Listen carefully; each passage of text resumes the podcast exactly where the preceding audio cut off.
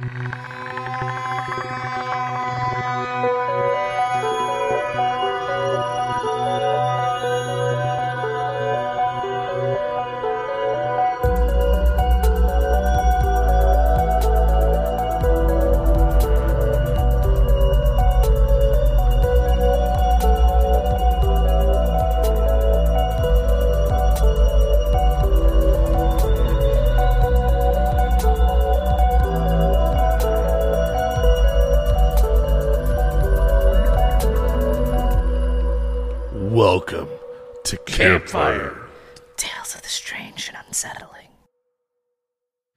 This show is created for adult audiences only. Our show notes include content warnings and other helpful information. We strongly recommend taking a moment to assess the situation before continuing. Let's begin. Episode 78 The Kelly Cahill Encounter.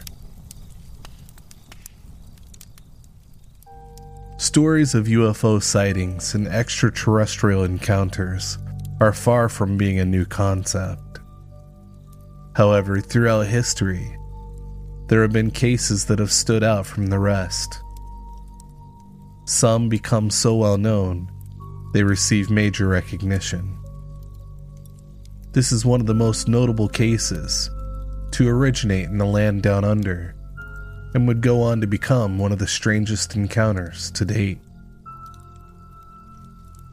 The Kelly Cahill case became so well known, it was talked about on major television shows, such as The X Files. Upon introducing a new character to the series, Tad O'Malley, Fox Mulder tested Tad's extraterrestrial knowledge by asking him about the Kelly Cahill case. This week, we are going to deep dive into that very case and discuss the bizarre series of events that took place on that fateful night. It was a warm night on the 8th of August in 1993. The early morning hours were quickly approaching as Kelly and Andrew Cahill were making their way home from our friend's house to Victoria through the Dandenong Mountains. Kelly sat with her window open, breathing in the crisp mountain air. As they came over a hill, they spotted what appeared to be a large blimp floating in the sky ahead of them. It sat twice as high as the treetops, still a couple hundred meters away. As they neared the object, they noticed it was more of a circular shape, filled with bright round orange lights. They both found themselves fixated on the object in the sky. Kelly could not take her eyes off of it. Look at the people in the windows, Kelly exclaimed to her husband. Through the bright orange light, she could see what appeared to be the silhouette or outline of figures or people behind the light. The object then shot upward and to the left and disappeared out of sight. Completely taken aback by what they had witnessed, they continued making their way home. Roughly two kilometers later, they were met by a wall of light. The light was so blinding, Kelly had to put her hand to her brow to shield it. Even then, she had to strain her eyes to see in front of her, but she could still not see a thing. They continued driving and rounded a corner. In the distance, sitting in a field, was a very large craft, roughly the size of a two or three story building, and the length of an Olympic swimming pool. They pulled their car over along the side of the road. Shortly after them, another couple, a bank manager named Bill, his wife Glenda, and their friend Jane, who was a registered nurse, also pulled over. A moment later, another car driven by a government employee that went by the name of David also pulled over to view the object. Kelly and Andrew exited the vehicle and crossed the road to get a better look. They were both very excited and couldn't believe what they were witnessing. However, that euphoric feeling would quickly take a turn. They spotted what appeared to be a tall, dark figure standing in front of the craft. It stood roughly six feet tall, with a dark complexion. All of a sudden, there was a large group of figures standing, staring back at them. At that moment, Kelly felt a strange sensation overtake her body.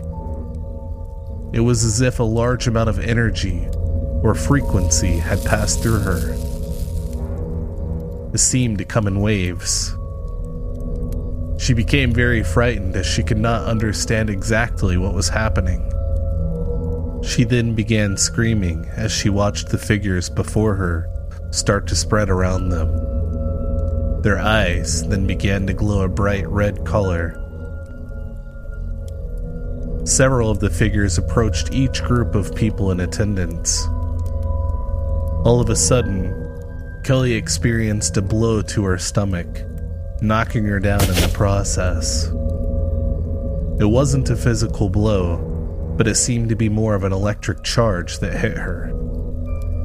This knocked the wind out of her. She quickly struggled to sit up. She knew she had to, or she wouldn't survive. Once she was able to fully sit up, she could not see anything. She called out for her husband and could hear him telling someone to keep their hands off of him. An unfamiliar voice called back to him, saying, We mean you no harm. Andrew countered the voice and asked why they had hit his wife.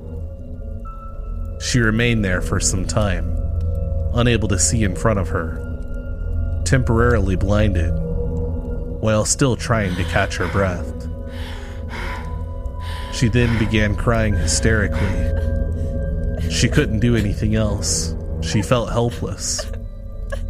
In that instant, she heard a male voice say, Someone do something about her. And then she felt a hand rest on her shoulder. The next thing she knew, she was back in her vehicle and felt completely disoriented. They continued driving the rest of the way home, arguing over the fact that Kelly had passed out. When they arrived home, they realized that they were missing an hour and a half of time. They were confused and couldn't account for the loss of time, but assumed it was because they were tired. They then proceeded to settle in. Later that night, Kelly discovered an equilateral triangle just below her navel. It was roughly 10 millimeters in each direction and was red and irritated, almost resembling a burn. Upon further inspection, it looked like the first two or three layers of skin had been removed from the area. It was at this time that Kelly began menstruating. This alarmed her as it was very early. It lasted nearly three and a half weeks and became so bad she was hospitalized with an infection in the womb, which the doctors had no explanation for. After a series of antibiotics, Kelly's condition lessened, and she was eventually released from the hospital. After roughly two weeks had passed, Kelly and Andrew found themselves driving through the Dandenong Mountains again. All of a sudden, Kelly began to experience flashes of memories of that night. She remembered the strange craft and the figures, and experiencing the blow to her stomach that knocked her down. She didn't quite know what to make of it. Kelly also spent the first five months experiencing a series of night visitations that started the night of the encounter. She found herself back at the site of the encounter with her head between her legs. As she looked up, she realized her vision had returned, and she watched as a being was guiding her husband down a slope and onto the field. Throughout the first dream, she was unable to see above the being's elbows. Their limbs were very long and thin. She found herself convinced that the being with her husband was a female, and then tackled it and blacked out in the process. She then awoke to find herself on the other side of the field. Just ahead of her lay a being that changed into the form of a human. She could hear someone further down by the craft yelling to her, calling her a murderess. All of a sudden, she felt a hand on her shoulder, and she was led to a small room with a table and another being in front of her. They informed her that she hadn't actually killed anyone, and that they used her sense of morality to overcome her fear. At that point, she noticed a Bible on the table. It was her Bible that she had lost a few weeks previously. The being handed her the Bible, and the dream ended. The following day, her husband found the Bible in their car. After that, the dreams or visitations became more wild and intense.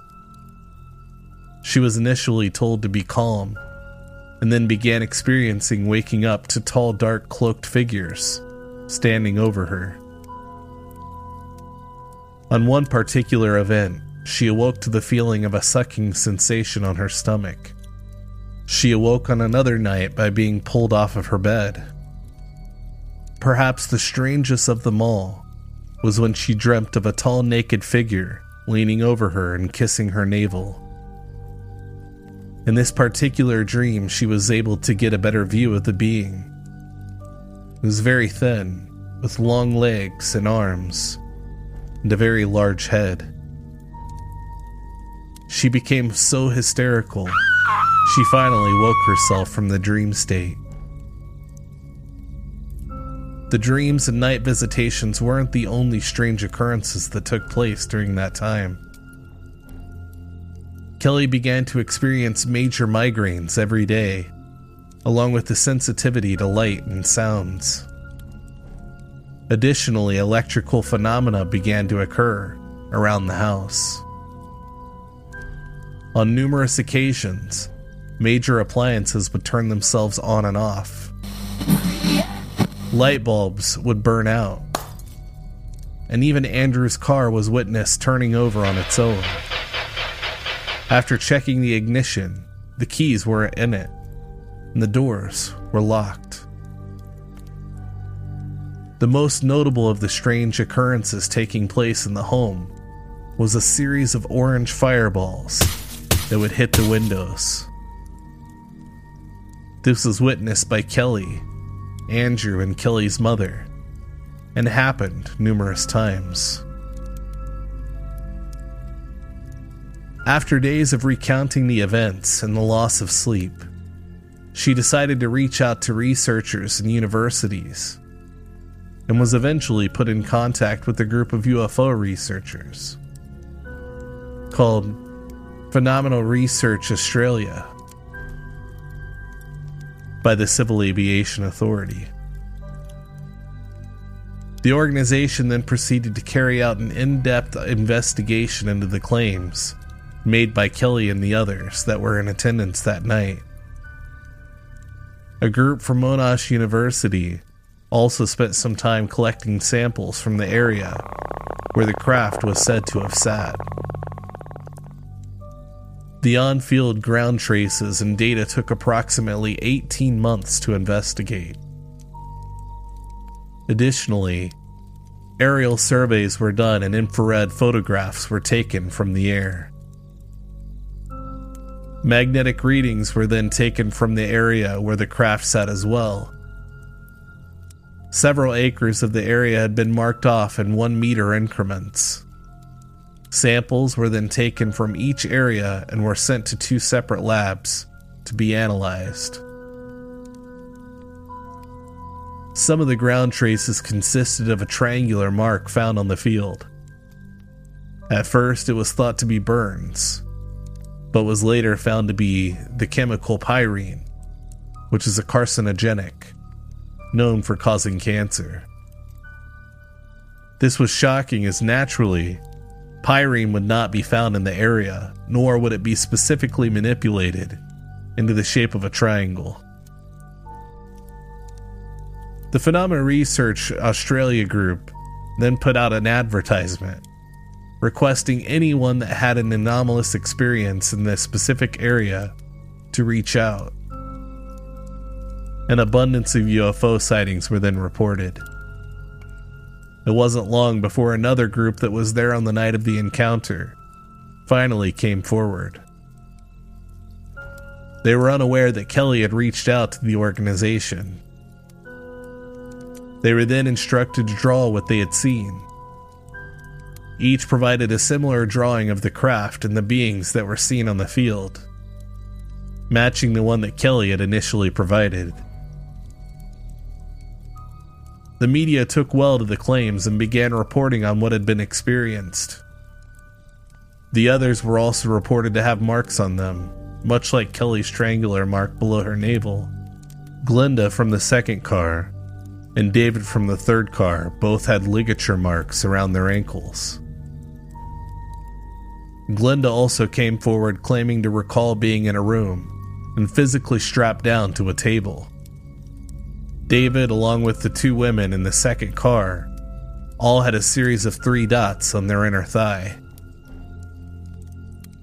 Some of the group decided to go public and spoke openly about what had happened. David chose to remain anonymous due to the nature of his position as an authority figure. Unlike Kelly, the extent of the other experiencers were limited to the night of the encounter. Kelly went on to present her encounter to many groups and worked with MUFON. She also released a book titled Encounter in 1996. It consisted of many of the journals she kept during the year after her encounter. The Kelly Cahill case is certainly unique. The fact that each person in attendance experienced the encounter individually with no knowledge of any of the others.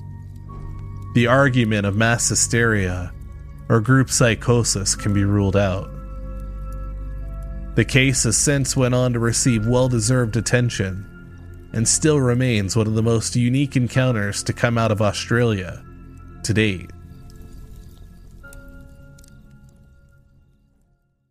Welcome, campers, to Campfire Tales of the Strange and Unsettling. We are your hosts. I'm Ryan. And I'm Jordan. And now the debrief. Kelly Cahill. Kelly Cahill. Yeah.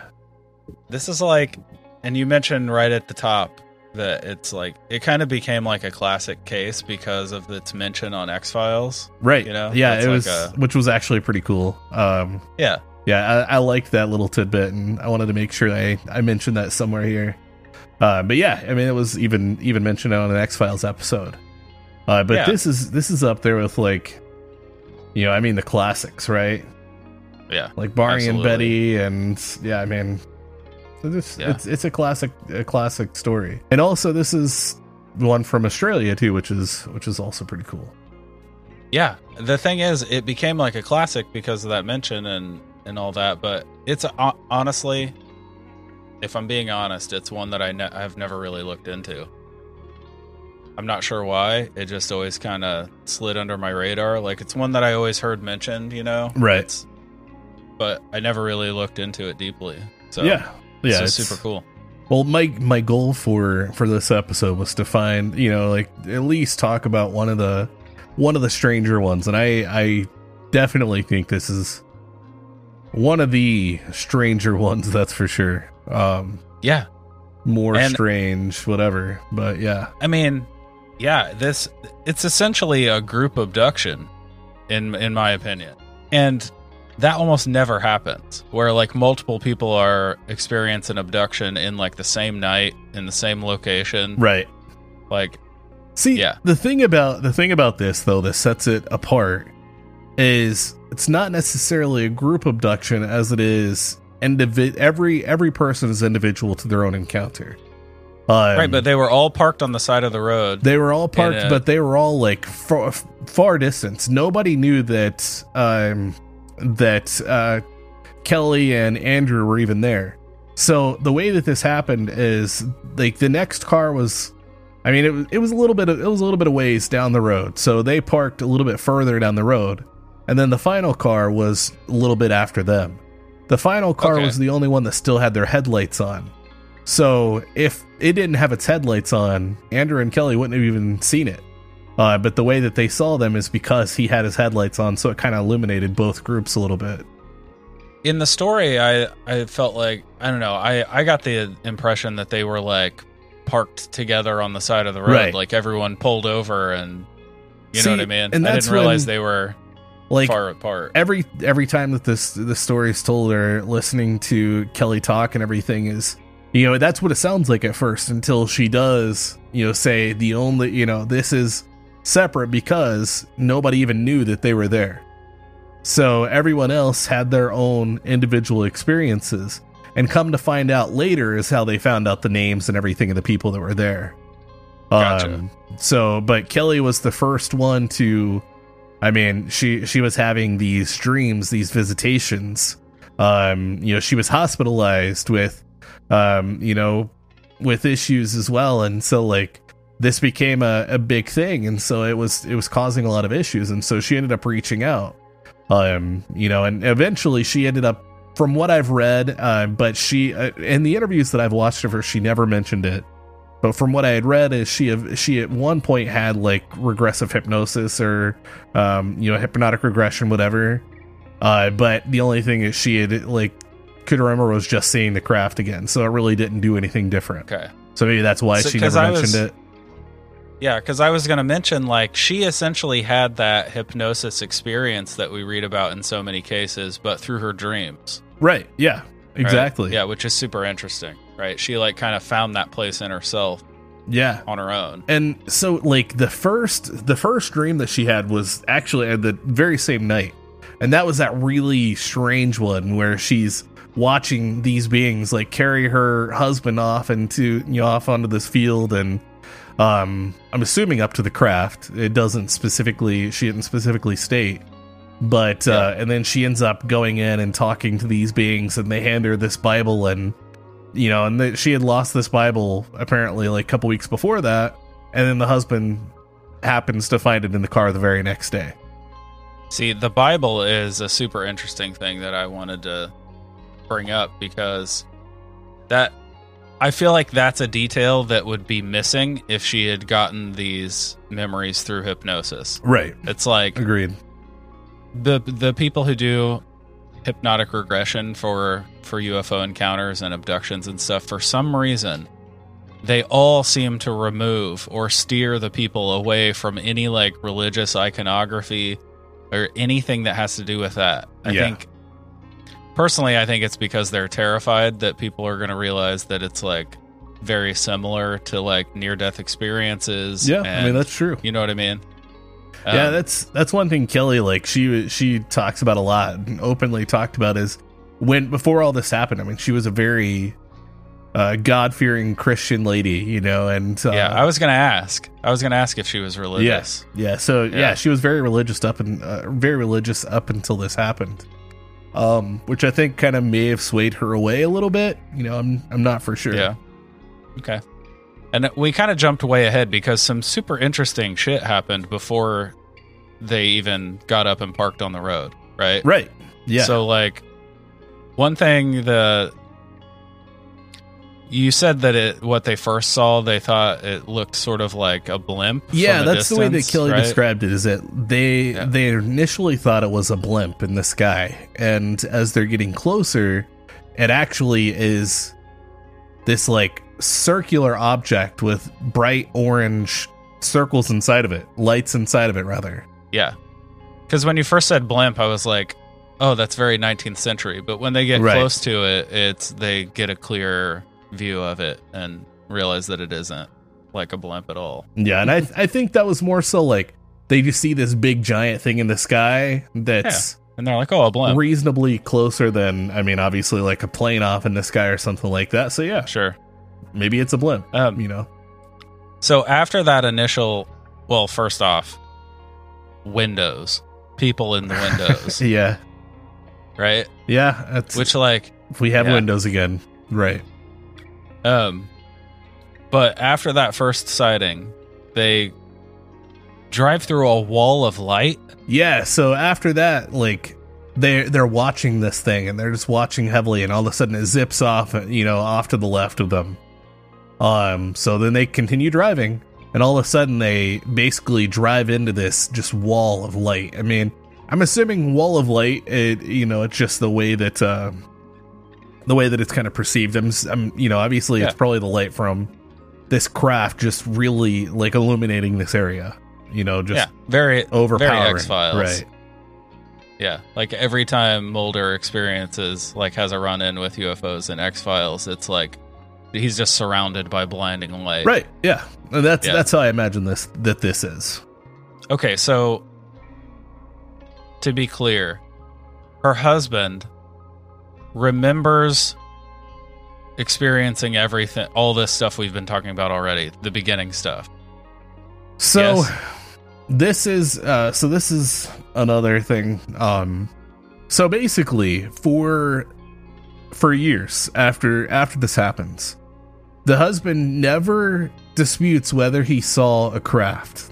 Like he he's always been in agreement that he saw a craft. That everything Okay. else happened, he like anytime she would bring it up or talk about it, he would basically just get pissed and say no, that never happened. Like you know, and told Right. her basically to like leave it alone. And it wasn't until years later, like I think it's like six years later or so, he finally admits, yeah, he does remember everything. Wow. Okay. That's huge. Because I was going to say, if he remembers the first bit, but then after, like, post abduction, he doesn't remember the abduction Right. section of the experience. Well, it right? sounds like him and Bill, which was the driver of the second car, uh, neither one of them really had. I mean, if, at least from the sound of it, really had anything happen to them.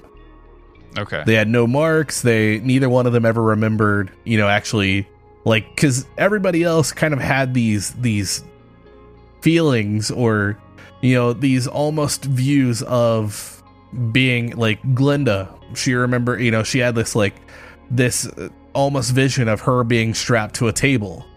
right. Um, and then some of the others talked about, you know, just kind of like this, um, almost like exam room that they could slightly picture, but it was they could more so hear it than they could anything. Okay.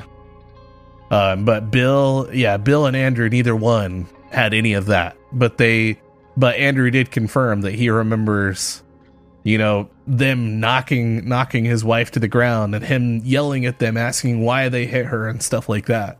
There I mean, there are some pretty, like, there are some pretty scary moments. Yeah, I I, I fully agree. Like, when they first go up and she sees one figure, and then suddenly they're a group, Yeah, it's like, like, almost instantly it goes Yeah. from one to a whole group of them.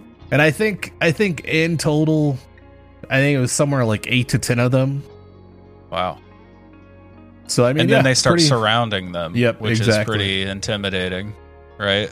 Yeah, and then basically come to you know a few of them come to each group or to each person rather. This And- feels like a very physical Right? for an yeah, abduction, exactly. right? Yeah, that's like there's like there's like wrestling and tussling around and like yeah. being dragged, and she tackles one of them at one point. Well, that was like- in the dream. Yeah, So, but yeah, Yeah. right. I mean, but dream whether that's a that was a visitation or just strictly a dream, you know, who knows? Because it, you know more stuff did happen in that, and that's where you know we see Sure. the Bible, and then they find the Bible the next day. So, yeah, I think there was probably more to that first dream than you know than was Yeah. originally thought. I think in these situations, a lot of people take, you know, the dream or the hypnosis session or whatever, and they cement that as like, oh, this is what happened.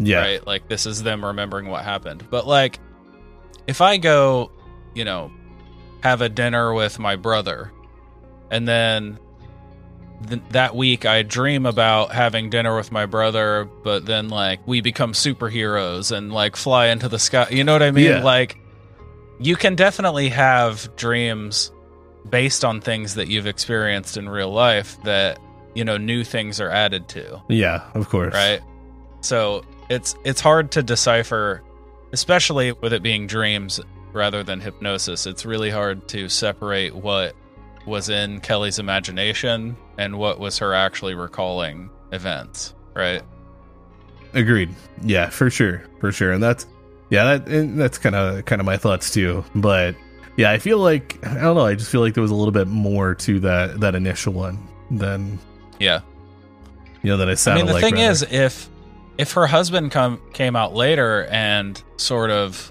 um, corroborated some of those experiences that she remembered through dreams, that's I mean that's pretty solid, yeah, right? yeah, and Because the other thing that he had said when he finally came out about it was that he said that that wasn't the only contact that he had ever had with these beings. oh, And he apparently had experienced several periods of contact throughout his lifetime. okay, that's interesting. But there wasn't a whole lot more on that, so I, I can't really elaborate more.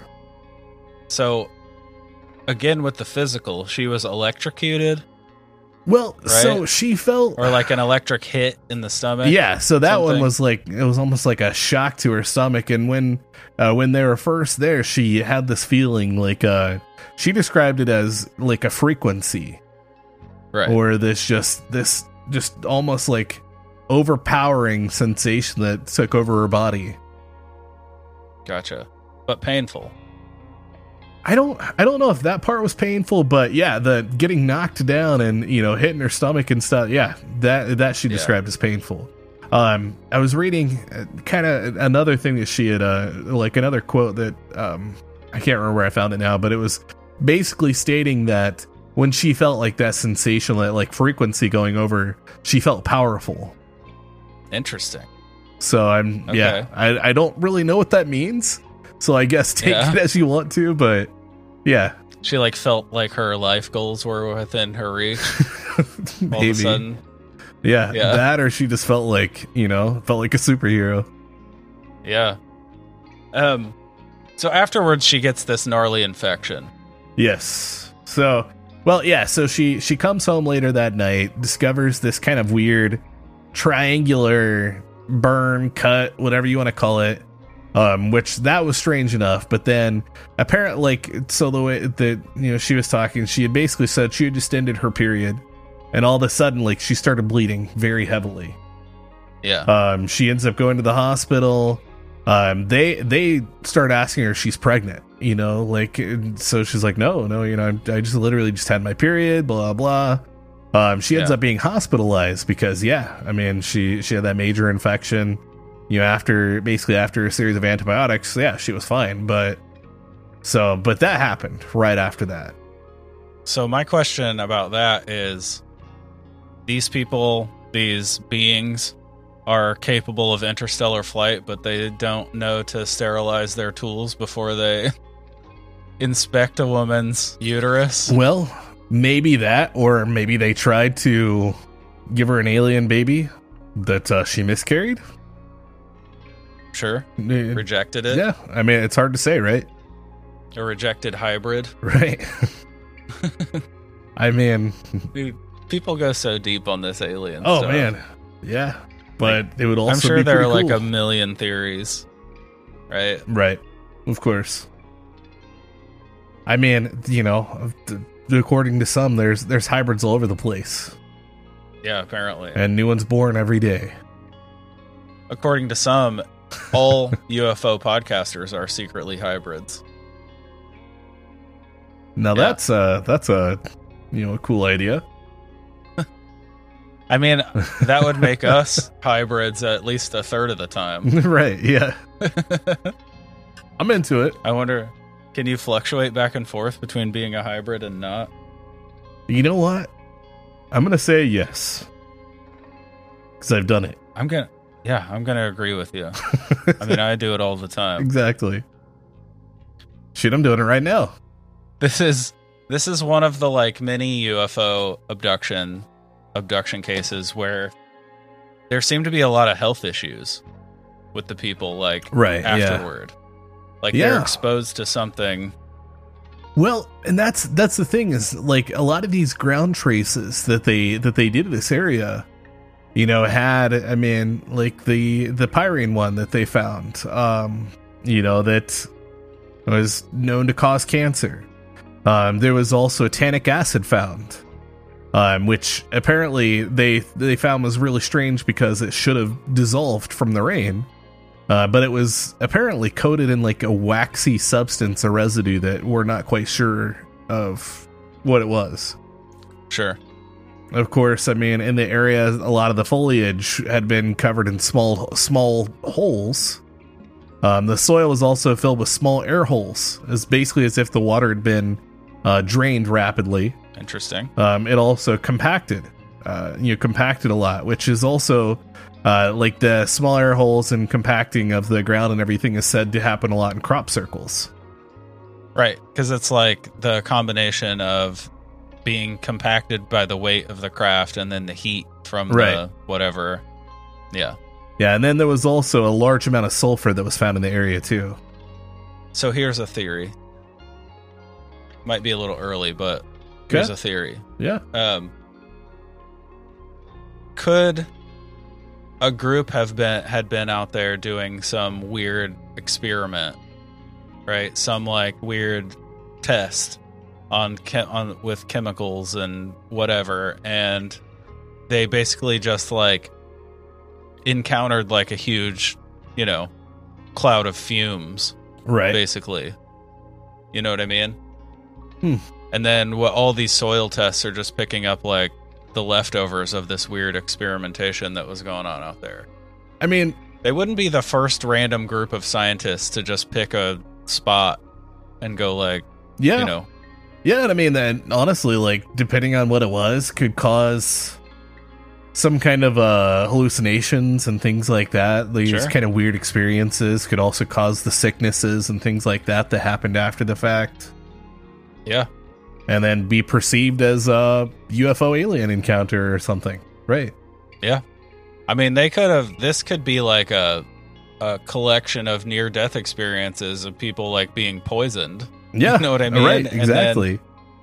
Which them like the people doing the experiment freak out and they're you know they just like clean it up and get the fuck out Yeah. of there which uh and, you know so for the second couple um the the second group in the second car so i guess kind of piggybacking off of this idea right um because when they were approaching this this area everybody in the car all three of them could hear this kind of strange noise like humming sound of course you know i mean there's there's an ufo there uh but Sure. they suddenly felt ill as they were approaching this thing as they were driving Okay. driving down the road um, Bill even thought that he was going to faint.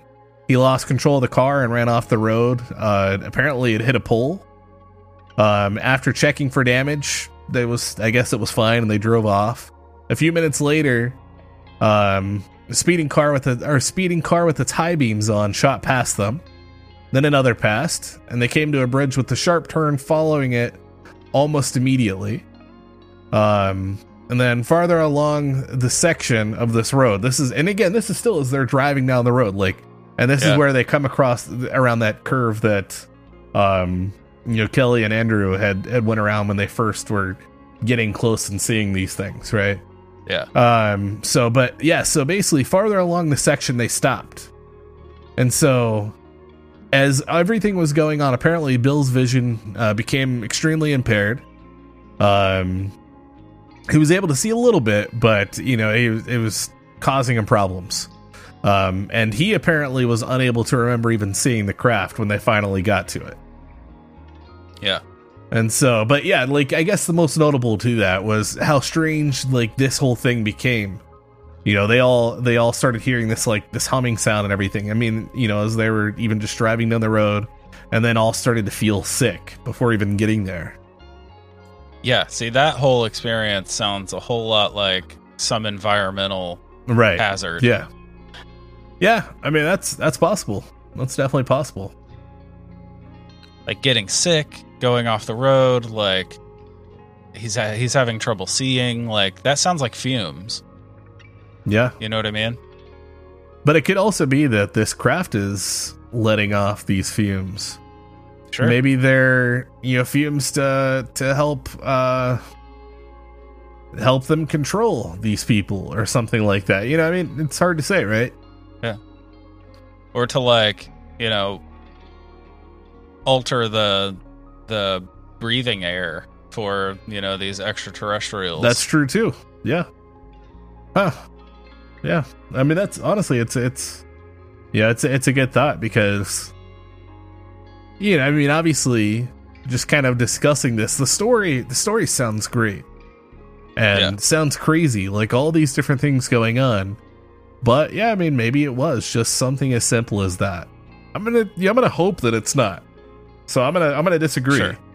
But yeah like honestly, that sounds good for what it is, for sure. yeah i mean it's uh, i did also want to mention this is a huge craft as far as ufo encounters Right. go That's what I thought. like enormous two to three stories high, as long as an Olympic swimming pool.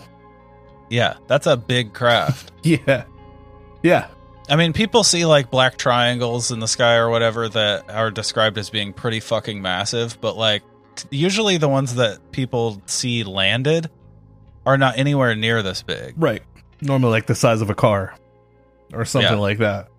What was the uh the one of the officer out at? uh I can't remember the the episode now. It was it was a, one of our earlier episodes, but he ended Oh, up finding um, the craft, and I mean it was it was a pretty small one. Yeah, the one in um I think it's in Nevada. Yeah, it was it was out in the desert. I remember that. God, we've done so many now.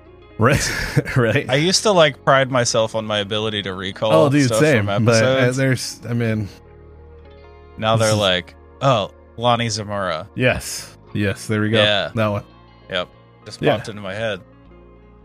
I'm yeah, still, I mean, so still applauding myself. I think of a lot of, I think of a lot of them being in between that and like the size of a car, roughly.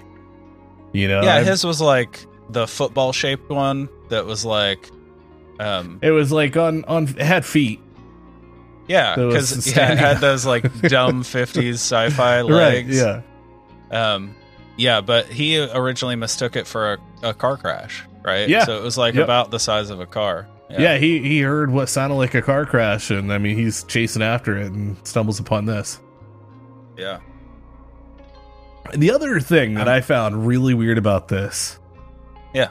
was Kelly seeing these beings and their eyes turned red. yeah. Now, all the others, nobody else saw red eyes. Okay, So, yeah, she described them basically as like fluorescent stoplights. I mean that could be just flourishes that her mind is adding in the dreams. Maybe. That's true, right? yeah. Or it could be some kind of, if you want to go full nuts and bolts, it could be like some kind of gear that they're wearing, some kind of like Okay. space suit. It could be Right. just that that experience was catered only to her, Yeah. you know? It could be that these are full blown red eyed skinwalkers. Maybe. Yeah. Yeah. I don't know. Red eyes is something I usually associate with like cryptids Right, and like yeah. folklore I mean, of course, creatures and of course. you know. I never think of aliens like or beings or whatever with red eyes. Normally, like Yeah. dark, beady eyes. But uh, Because I don't know if it's. I I think this is kind of weird because a lot of people a lot of people say that the scariest things that we cover are aliens, and I don't I don't really feel that way. yeah. I, I very rarely think of aliens as like monsters. See, but people are terrified of aliens for some reason. I guess it's that thought and, and knowing like you're ignorant if you think that we're alone. Like Sure. flat out. You're ignorant if you think Yeah. that we're the only things out there. I think it's like people coming to that realization or, or understanding that and thinking the same thing. And the fact that, yeah, we're definitely not alone, but yet we've never encountered anything like this. So we don't know what to expect.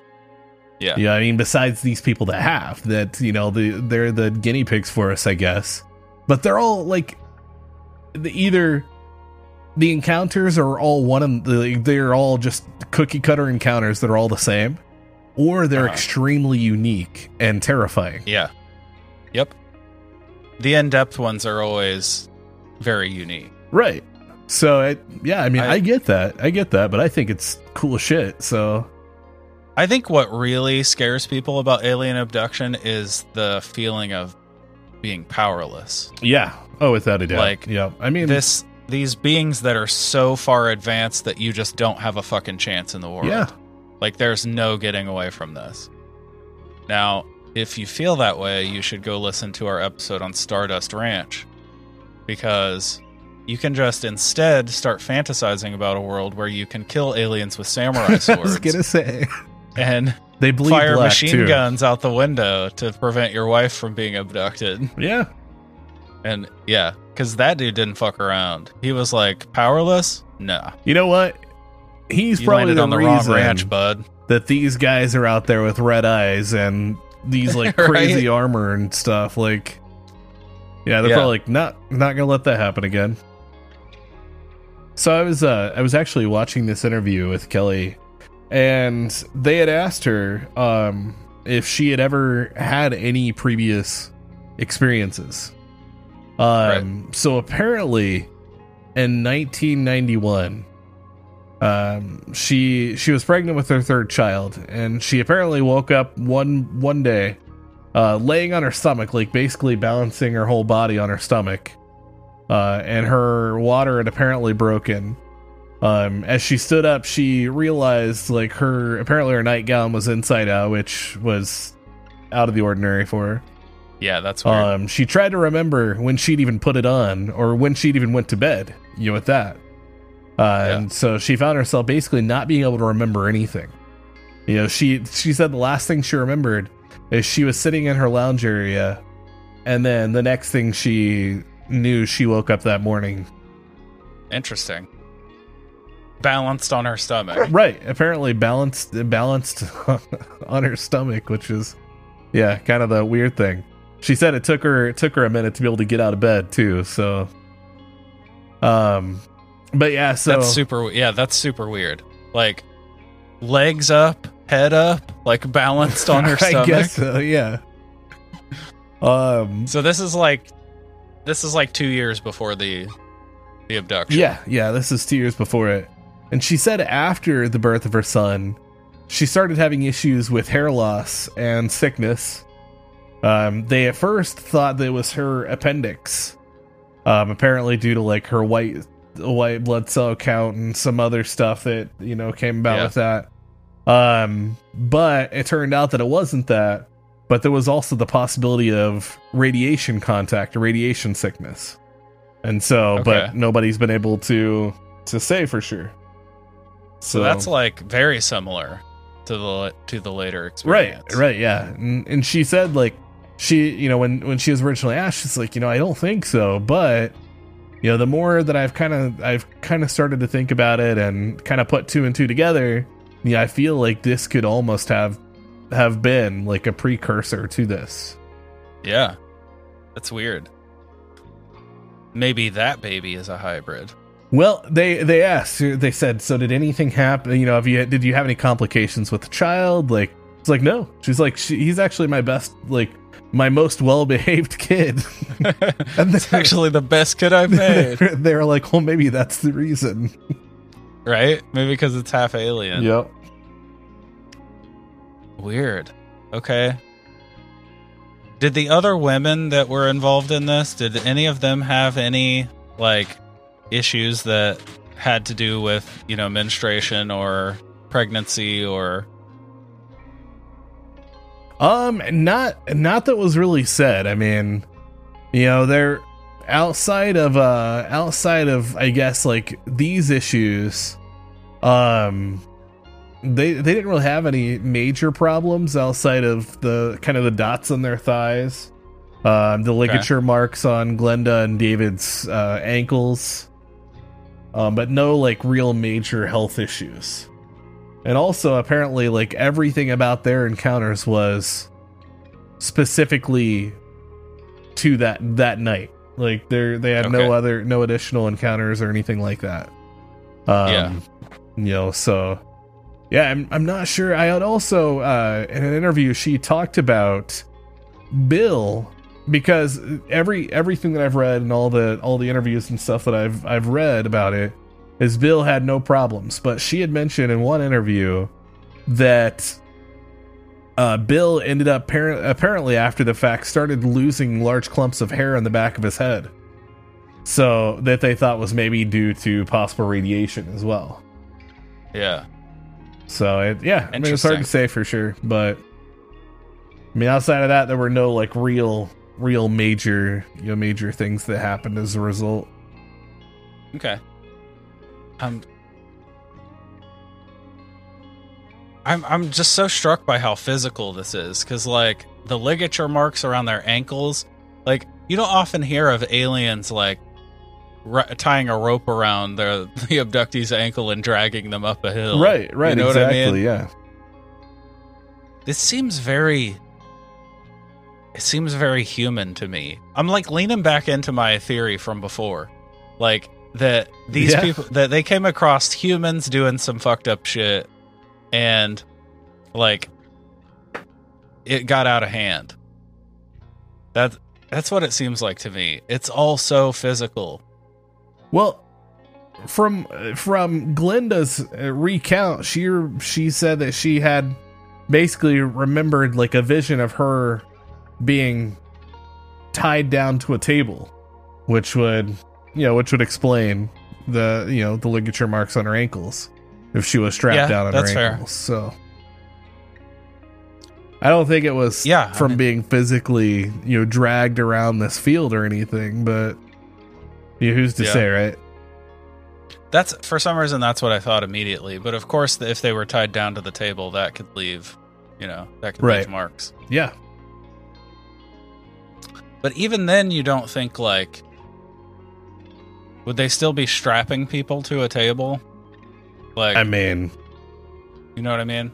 maybe maybe they it was like something uh I, I mean obviously I'm, I'm assuming in this case they'd probably strap somebody down to prevent them from being able to you know get up especially someone that's like freaking out or whatever else right i mean I know maybe I'm going like way sci-fi, you know, but like, I for some reason during abductions, I always think of people just being like willed to the table. i mean You that's know what yeah I mean? Like, yeah I, would- I would i would personally think that they would be like be able to like either telepathically or like psychically or something make them you know prevent them from being able to get up Yeah. like you're Make on the table comply. now this is you yeah, or you know some something you're right? a person on a table. yeah exactly but i mean you know this is also the 90s Sure.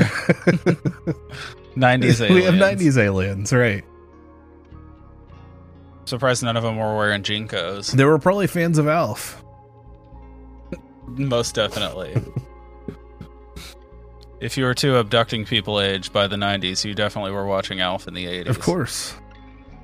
So I mean, you know, who knows? It's just I don't know. I I I like I like that idea and I think it adds more it it adds more to the story for sure.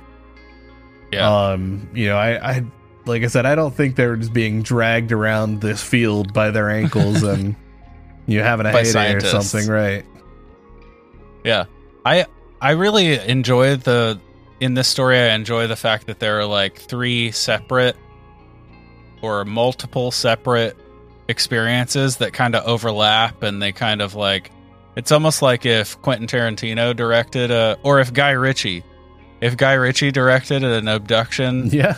movie, it yeah, it would be this one yeah. Because mean, like you get all these separate crossover moments and yeah, See, and that's and that's what's really cool, and and that's what uh, you know, and, and even talking about the other witnesses outside of Kelly, that Yeah. you know they every everybody well outside of Glenda and Jane they were friends, and and obviously Bill like they were all three together, Yeah. Kelly and Andrew, and then David by himself. Um, but each it was said that each one had their own encounter, and that neither, uh, especially when in the case of Glenda and Jane, neither one of them saw each other um, in this, you know, in this alien environment, um, while essentially most likely on board like the UFO or whatever. Uh, that they Yeah. kind of had visions or remember kind of being in this, uh, you know, exam area. Um, but they were still aware of what was happening to the other through psychic means. Interesting. Okay. So they weren't like physically together, but they were aware of what was happening to each other? Apparently, um, you know, they they were aware that both of them had gone to this kind of exam area or to an Okay. exam area, right? Yeah. Um, but they they weren't like when they were in there. Neither one of them saw each other. So I mean, Huh. yeah, could be a different room. You know, it could be lab number two through yeah. thousand or whatever. Seven. Um, and each, Yeah, I mean, with the size of this UFO, they Right, really could have a thousand. Yeah. Um, but yeah, so I mean, you know, which and that was that was something that they they had said or that they had claimed that you know, they were still aware that each one was in there, but they didn't see them. Uh, but like they could tell mentally or something that they could you know, it's kind of just like that I have a feeling that they're here sort of thing. Right. Um, so I don't, I don't know, you know, like, I, I- you know, I don't know if that's like real, you know, really good thing to buy into, or that it, you know, has any real yeah. like solid credibility. But whatever, right? No, but it's interesting. Yeah, I I try to like lean into what the people are feeling during it, and that like that's a big one, yeah, right? That's that's a unique thing. yeah, Um, for sure. What? This this is fascinating. This might be one of my favorite UFO abductions. I mean, yeah, It's- it's like I think I'm gonna read her book. What's her book called It's called Encounter. It was never published in the U.S. If you try to find a copy, they're like a hundred and some. I was gonna buy one too. Um, like I found a copy for like a hundred and something or whatever.